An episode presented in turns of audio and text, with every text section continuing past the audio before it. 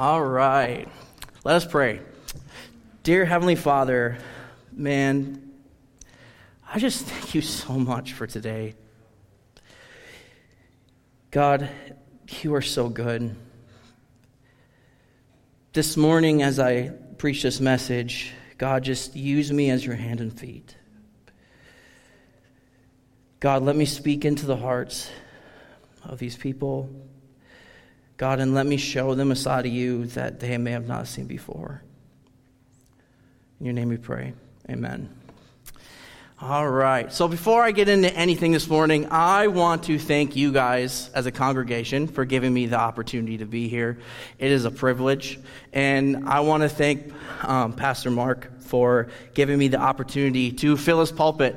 As a pastor, uh, it's hard sometimes you hear for other people to come and fill your pulpit. So I thank you. If you are listening or whatever, thank you, Pastor Mark. Um, I do want to acknowledge the worship band here. You guys are incredible. Like, thank you for putting that on. Um, it is an honor to be here this morning, and I want to share a little bit about myself before I get in too deep. Uh, my name, like he said, is Tanton Schneider. I am from Rice Lake, Wisconsin. I was born and raised in Rice Lake. Um, I played hockey my whole life growing up. I played football for the majority of my life growing up.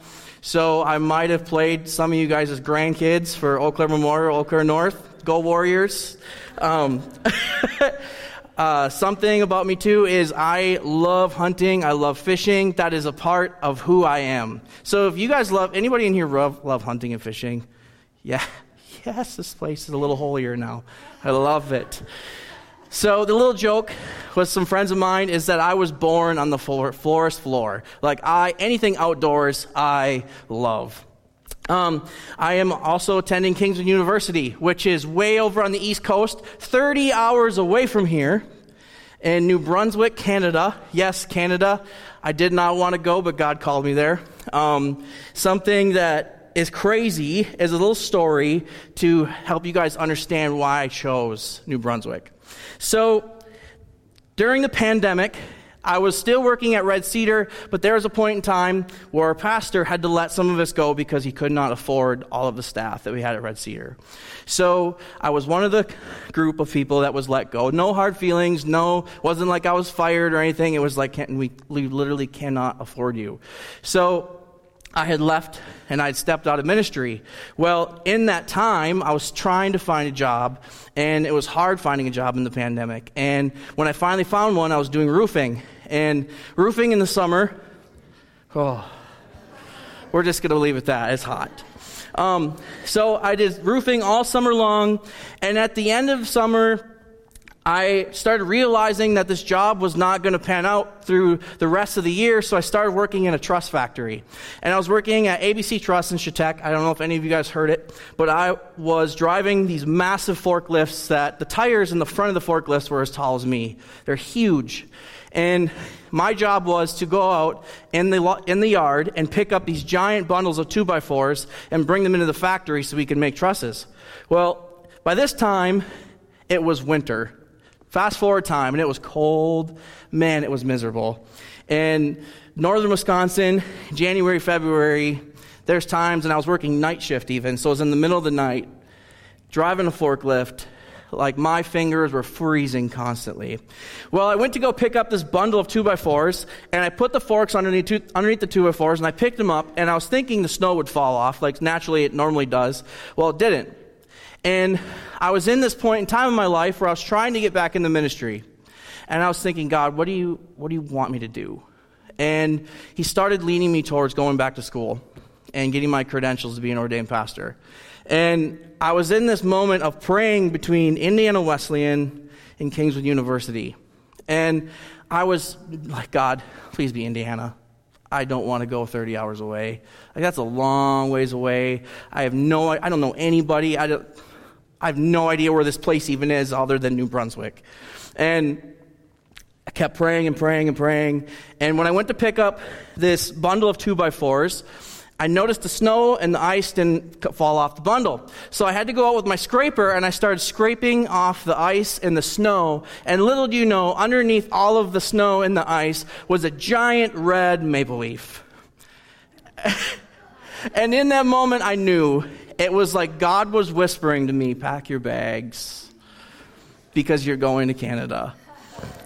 Which gets into the title of my sermon today, The Movement of a Whisper.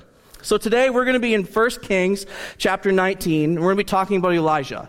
Well, before we get into reading the scripture, I want to give you a little bit of background of what's going on. So in 1 Kings chapter 19, we find Elijah in a cave, but rewind, rewind. So Elijah was a prophet in Israel many, many years ago. And at this time, Israel was in a drought and a famine. And why they were in a drought and a famine? Because King Ahab and Queen Jezebel were rulers over Israel, and they had brought 450 prophets of Baal into Israel. And because of that, God was mad. He was angry, and he made Israel go into this drought. Well, Elijah kind of has enough of this business, and he brings all these 450 prophets of Baal up on Mount Carmel, and he's like, okay, we're going to settle this one once for all. We're going to settle this. And he's like, You guys take a bull, a cow, and put it on this altar and pray. And whatever, if God, your God, rains fire down and smothers this bull, we'll say that's, that's God. But I'm going to do the same exact thing, and I'm going to pray to God, and if, we're to see if fire comes down and smothers this bull. So Fast forward time a little bit, they're making their altars, and the prophets of Baal are like, they're praying and praying and praying, no fire, no fire. And Elijah's sitting back, he's kind of like his arms crossed. I, I picture this. He's like, pray a little louder. I don't think he hears you. Like, and they're like cutting themselves, doing these crazy things. And eventually Elijah's just like, enough's enough. We're going to we'll do it my way. So he takes this cow and he puts it on this, his bowl, puts it on the altar, and dumps water on top of it and then dumps more water and more. And pretty soon this thing is drenched with water. And there's like this puddle around this animal. And he starts praying, and God, he calls fire from heaven from God and consumes this animal. And at that point in time, all of the prophets of Baal, they start to realize, okay, this is the God we should be worshiping. And everybody worships God. But then Elijah says, seize all of them, take them down to the river, and we're going to kill them all. Fast forward time, all the prophets are dead. And Queen Jezebel hears about this. And she says, oh, sends a messenger to Elijah, and it's like, if you are still around by tomorrow, you will end up just like the prophets that you had killed. Well, this is where we pick up in Scripture. Elijah's on the run, he's in a cave, and he's waiting on God to move. So 1 Kings chapter 19, verses 9 through 18. If you guys have your Bibles or if you want to follow along on the screen, um, we can do that. It says, And the word of the Lord came to him. What are you doing here, Elijah? He replied, I have been very zealous for the Lord God Almighty. The Israelites have rejected your covenant, torn down your altars, put your prophets to death with a sword. I am the only one left, and now they are trying to kill me too. The Lord God says, Go out and stand on the mountain in the presence of the Lord, for the Lord is about to pass by. Then a great and powerful wind tore the mountains apart and shattered the rocks before the Lord. But the Lord was not in the wind. After the wind, there was an earthquake, but the Lord was not in the earthquake. After the earthquake came a fire, but the Lord was not in the fire. And after the fire came a gentle whisper. When Elijah heard it, he pulled his cloak over his face and went out and stood at the mouth of the cave. Then the voice said to him, What are you doing here, Elijah? He replied, I've been very zealous for the Lord God Almighty. The Israelites have rejected your covenant, torn down your altars, and put your prophets to death with the sword. And I am the only one left, and now they're trying to kill me too. The Lord said to him, Go back the way you came and go to the desert of Damascus. When you get there, anoint Hazael king over Aram. Also anoint Jehu son of Nimshi king over Israel. And anoint Elisha son of Shaphat and Abel Meholah to succeed you as a prophet.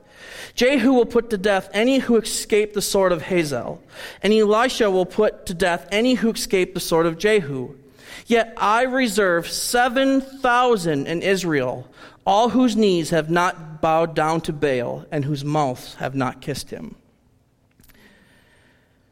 Man, when I first read this and I was trying to create a sermon, I was thinking earth, wind, fire, kind of like the band Earth, Wind, and Fire. And I was trying to connect Satan's voice when he tries to talk to us. And it's this loud, obnoxious, raising fire. And God always comes in as like a whisper. And in every area I would try to connect, it was like I was hitting this roadblock. And I couldn't think of like, man, why can I not try to, like, why can I not connect anything? So I was like, all right, enough's enough. I went to Pastor West, who's our lead pastor at Red Cedar, and I was like, all right, I need some help. I need to navigate this. I need to create the sermon. I'm preaching soon. And he's like, let's read it. So we started reading this, and he's like, see, 10, you're not getting the point. And he said it in a nice way, but he's like, the point of this story is not about how the enemy speaks to us, it's about how God moves. And it was like a light bulb went off in my head. And I started thinking, I was like, how many of us are Elijah sitting in a cave right now? We, we want God to, to make these like big miracles. Like we read in scripture, we, we see that in Exodus, the sea splits and two million people walk through the sea. We see Gideon chase out an army that was the size of like sand on the seashore with 300 men. We, we see in New Testament Jesus healing blind people, making lepers clean. We see him raising people from the dead, and even himself, after three days, he's raised from the dead himself. And so many of us are Elijah, and we're like, God, I'm, I'm the, am I the only one that's going through my struggle? I, I need you to move. I need you to open the, the sea for me. I need you to open out your hand and, and, and bless me somehow because I, I have no money, I can't afford bills. And I think in Elijah's case, Elijah, he was facing death from Jezebel. He was facing the reality of hurt that Israel rejected God. And he was feeling abandoned as the only good Israelite left, and he was being chased. See, just as he was facing death, we might be facing pain, the loss of a loved one, a friend, a relationship, a job, a home, maybe even physical pain. As he was facing the reality of hurt that Israel rejected God, maybe we are feeling the overabundance of negative circumstances. Bills might be flooding in with no money plans falling through, can't find work, family drama. How many in this room have ever been on a phone call with a daughter or a son or a dad or a mom and you're trying to make amends and they say, Screw you, I don't want anything to do with you? Mm. As he was feeling abandoned as the only good Israelite left and he was being chased, we feel loneliness. As I read this, I know what it's like to hold the hand of a loved one in the hospital after they've died, and you hold their cold hand, and you're like, God, why? Why couldn't you do a miracle for me? Why couldn't you step in the gap for me? We, we, read in scripture of you healing the leper and you raising Jairus' daughter, and we see you freeing the Israelites from Egypt. We see all of these things, these massive, monumental miracles. Why? Why? Why could you not step in the gap for me? How many of us have been Elijah in a cave? And as we look out and we know that we just called fire down from heaven, and we've created, as Elijah's created many miracles, and he needs God to move right now, but God moves in a whisper.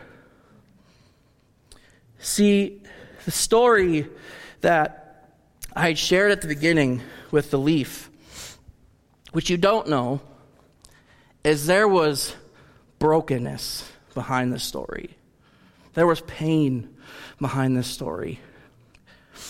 So, rewind time in my life when I was let go from the church. It hurt. It wasn't like a, okay, I'll just go find a new job. I've been called in the ministry, and that's all I knew. I was working in a church and I was leading a, a, large youth group at church and I was doing the things that God had called me, and in a moment, it was gone. It changed this quick, the snap of a finger. And I was like, How, what am I supposed to do? Lord, I have no idea what I'm supposed to do. I don't know where I'm supposed to go. I don't know who I'm supposed what am I supposed to do? And I started getting a job roofing, and I was doing roofing. And as I started to realize that my roofing job was coming to an end, the woman that I loved, that I thought I was going to marry, she left me for another man. Now I'm just going to leave that there, and you guys can put the dots together. My whole world, my foundation was crumbling everything I knew was, was leaving. I started getting angry at God. I started getting angry at Red Cedar. I started getting angry at family members. I started internally feeling angry. And not to mention, since I didn't have a job and it was the middle of COVID and roofing ended, I didn't have any money. And I had the bank calling me saying they were going to repossess my pickup. How am I supposed to go to work with no vehicle? My landlord of the apartment that I was living called me within the same week and says, Tanton, we're going to repossess your apartment. You're being evicted. And I remember sitting down on my bed, looking at the boxes on the floor. And I remember saying, God, I need you right now. For so long, I've been trying to follow you and obey you, and I need you right now. Did he show up right then? Not in the way I wanted. See, when we get in these moments, it's not a bad thing to believe that. Because we hear all the time if you have faith the size of a grain of mustard seed, you should move mountains, right? That's what God wants. He wants our faith. But I didn't know that a couple months later, I was going to be going to school and ministry again. He started at that moment, instead of making an instantaneous miracle where like money was, he didn't do all that. He started changing my heart. I started going back into church. I started serving. Just serving. I wasn't even on staff. And I was cleaning a toilet. Like doing something simple. And as I was cleaning a toilet, I remember Jack Lynn, he's part of the, the Great Lakes region. He comes up to me because he was filling in as a pastor at the time. He's like, Tanton, would you like another temporary job before you go to school? And I was like, well, I haven't made the decision about school yet, but I might. And my friend Timothy Andrews, who was walking me through all this hurt, he invited me in. He's like, I want you to be here this summer. And as I was making decisions, and that whole thing happened as months later, the decision of going to Kingswood, I started to realize that the whole time, just as Elijah was talking to God, all of these people behind me were supporting. There were 7,000 in Israel that still believed in Christ, that still believed in God. Elijah couldn't see them. I couldn't see all the people that were supporting me. I couldn't see the movement of God underneath all the layers. And then I started to read the scripture and I was like, man, this is so close to the coming of Jesus. For hundreds, thousands of years, the Hebrew people believed that Jesus was going to be a military leader. That he was going to be this king that brought mass chaos and death to the land that wiped out anybody that opposed Israel. But instead, 2,000 years ago, guys, in a manger in Bethlehem, there were the small, innocent cries of freedom for everybody. And we're here today because of that baby that was born in Bethlehem. And God said, next time he comes back, he's coming back for us. How good does that feel? No more pain, no more hurt, no more shame, no more on the foot of my bed praying for a miracle. He's going to be with us. So, as I think of this week, as we go forward this week, is how, how can we understand that God moves in the whisper? That God still moves in the quiet? That He is moving even when we can't see it? There's times in our life where we, we see God moving and we're like, man, why couldn't He do that for me? But He is, we just can't see it yet. There's times in our life where we're at work and we're, we're praying for people. We're praying for that person that does not know Christ yet. But what you don't know, you're not the only one praying. His mother or her mother has been praying for 13, 14 years. And you are the person that's supposed to witness. You are the move of God that's coming in this person's life. It's these times as we like to take God and put him in these massive highlight reel moments. But God is everywhere, moving all around us when we don't see it. So, this week, as we go through this week, and we start to think, where in my life is God moving? What do we think is small, insufficient, insignificant that we have been putting off? That God may use you to change someone's world, change someone's life. Maybe there's some place in this church, maybe it's a child in children's ministry right now that we are n- neglecting or we're looking over, and they are speaking to the kids in their school. How can we help them advance the gospel in first grade? They are still disciples, they're just smaller. Maybe there's a, a ministry in this church that is being small and insignificant and it's just a once a week deal, but that's what God's going to use to transform this church, to transform this community, to bring people to know Him. As I've grown up in the Northwoods, I've realized that we have a problem with drunkenness in Wisconsin. I heard a video the other day of the top five cities in the nation, not just Wisconsin, in the nation Eau Claire was number two.